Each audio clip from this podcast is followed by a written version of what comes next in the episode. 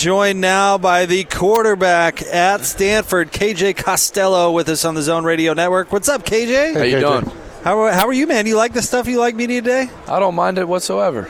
Yeah, I like it. I'm having a good time. Well, tell us a little bit about your off season going into this year. How you feeling? What have you been working on? Yeah, I feel great. Um, you know, I think it's been an incredible opportunity for me, along with a lot of older guys on the offense, um, to uh, really kind of buy these younger guys experience. You know, I think we got three wideouts, four that nobody really know much about that I think are going to be an incredible. Um, add to our uh, arsenal out there. Um, and Mike Wilson, Connor Wedington, and Simi Fehoko. Three guys work incredibly hard, um, you know, and, and, learned a lot from JJ, learned a lot from Trent. And, and you know, obviously we got Colby Smith, I mean, sorry, uh, Colby Parkinson returning at tight end. I was thinking of Kaden Smith there, my roommate who left.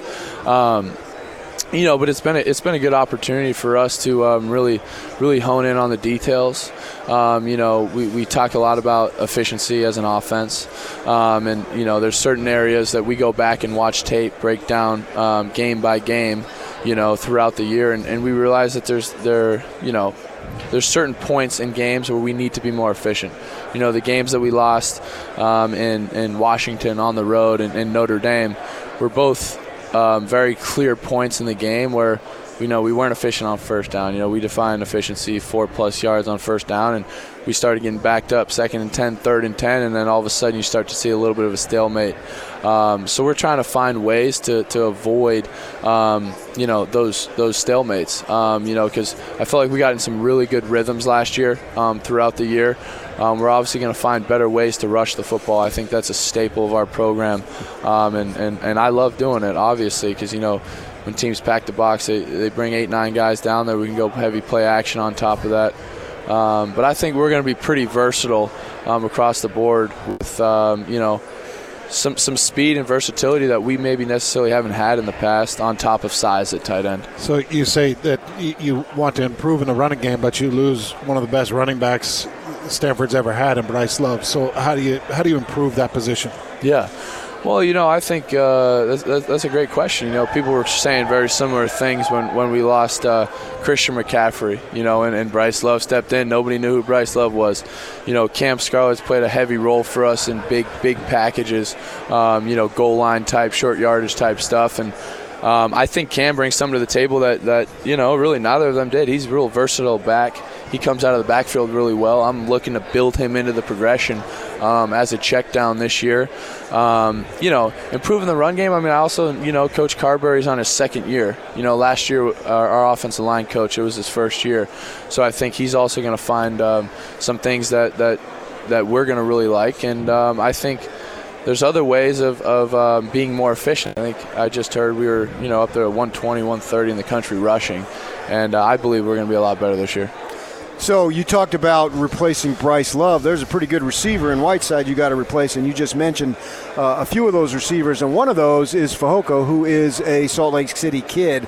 My wife was a junior high teacher, had him in junior high. Nice. And I, my neighbor played receiver opposite him at the local high school. Cool. And so my neighbor uh, liked him as a kid, but hated playing with him as a teammate because the quarterback always threw to Fehoko. So my neighbor didn't catch many passes because he was just awesome. And doesn't yeah. have many good things to say. Huh? it's like, ah, that kid. I mean, Simi, my wife loved him as a, when he, she was in junior high, and I saw him play several times in high school, and he was just awesome. Yeah. One of the best players that I've ever seen play.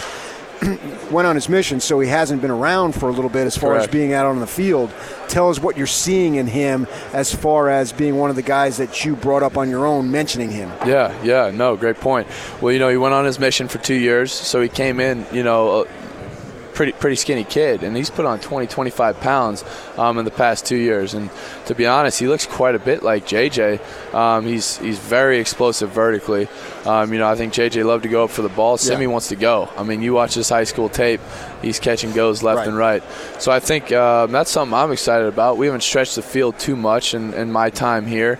Um, you know, we've we've been very efficient over 20 yards, but it's been a lot of back shoulder type stuff, um, a lot of uh, specific type positioning um, throws, especially down in the red zone. Yeah. So I think he brings that versatility, and he's he, he loves he loves pushing the field. So I think I'm trying to get him to, to buy in and develop and, and everything in between that. So, you know, when he gets in the game, these DBs have no idea what he's doing.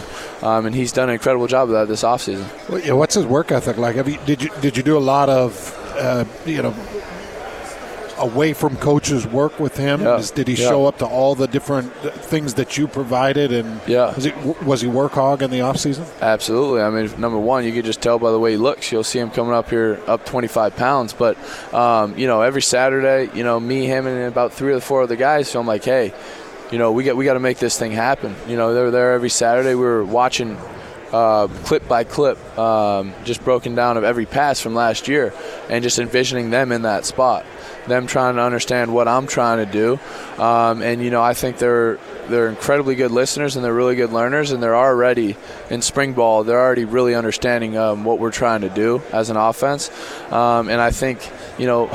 Get, getting into the season, getting live game reps is going to be really fun with them. I mean, I think they're versatile with the ball in their hand. We haven't had a whole lot of that. You know, giving a guy a slant, giving a guy a little quick in route, and letting him run. And, and you know, Simi's athletic, but but Mike Wilson and Connor Connor Wedington are um, studs as well with the ball in their hand. You know, Connor Wedington's a converted running back out of high school, so I'm excited to let these guys move uh, with the ball in their hands. Simi teach you any uh, Korean?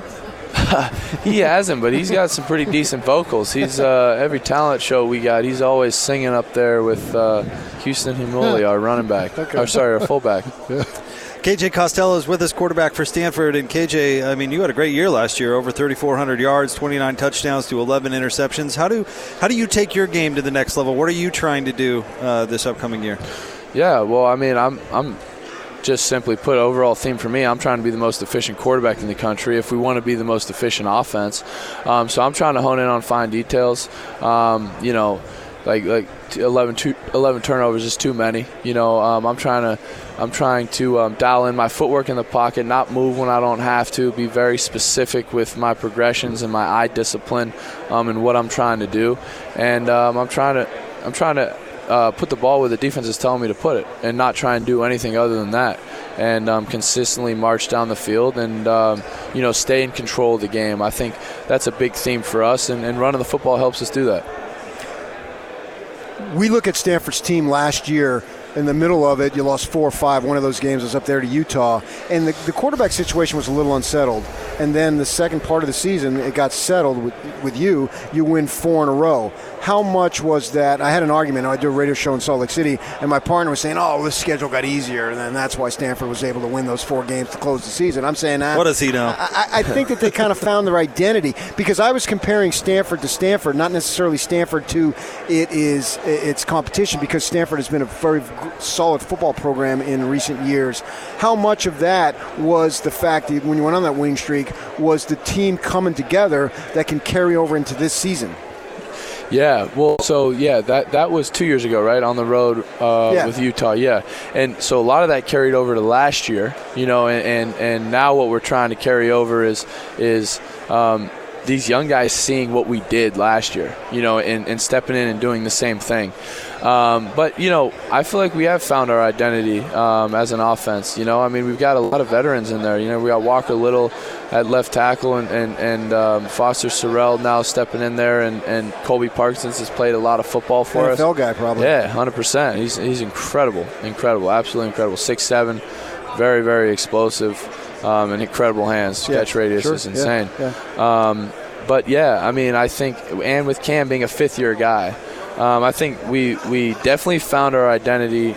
You're talking about two years ago on the road after U- uh, Utah, we went on a four-game winning streak, and then last year there was multiple times. I mean, through, all throughout the year we had a sense of identity. Maybe early on we really struggled to rush the Well, football. the- I think the Bryce Love thing kind of threw you off. Yeah, er, er, early in the season, right. you know, with his injuries. yeah, yeah, yeah. I mean, it was tough. I mean, at the end of the day, you always come in thinking you got the best running back in the country. Yeah. And and you know, football is there's a lot of other things that uh, come into play on, on individual success. You know, a lot a lot more than just Bryce Love at running back. You know, Right, we had sure. all we had certain injuries. We had a center, you know, battling who was our guy. You know, he was a fourth, fifth year guy, and you know he was out the first four games. You know, so things like that happen. It's college football, and you got to just adapt. And I think um, once we adapted, like you're saying, we found our identity, and we went on a we went on a nice little run there um, for the remainder of the year. Right.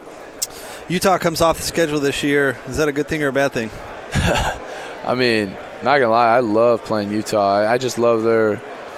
I, I, feel like they're they're they're they're one of the most similar teams to us in the Pac-12 in terms of how when we line up against Utah, we know it's going to be a physical game. We know there's no fair dodging. We know the team that's going to win is the team that wins the turnover battle and the team that wins uh, field position special teams. And you know that's that's uh, that's how football is supposed to be played in my eyes. I'm looking at the best teams in the NFL, and um, it's pretty fun lining up against them. So good, bad. I mean, maybe we don't get as banged up, you know, playing Utah, but um, you know, I I definitely um, aren't worried. I'm definitely not worried about dodging Utah. You guys are known for tight end play too. I mean, in the past, what do you have returning to tight end? Yeah, well, so Colby Parkinson, obviously, number one. Um, and then Scooter Harrington, my roommate, he's a great friend of mine, and he was really good friends with Kaden Smith, um, our other tight end who just ended up leaving in the draft this past year. Um, you know, and then we, we got a, a, couple solid freshmen that just came in. And, um, you know, I think Scooter's really going to step up in a new role here, um, you know, because we, we may play. Uh, Colby and, and F, you know, and, and Scoot being actually attached in line. So maybe we like to play two tight ends sure. a lot of times. I know. So um, he's going to be that second guy for us, um, and their blocks extremely well. So that's a good add, uh, good value out there. But other than that, I think um, those two are going to be really, really good for us. And then Tucker Fisk is another guy who blocks extremely well and, and, and runs great routes and has great hands. So we, we're about three, four guys deep. Um, which is always a good sign at quarterback. KJ, we can't thank you enough for sitting down and giving us a few minutes. Good luck, man. Thanks, guys.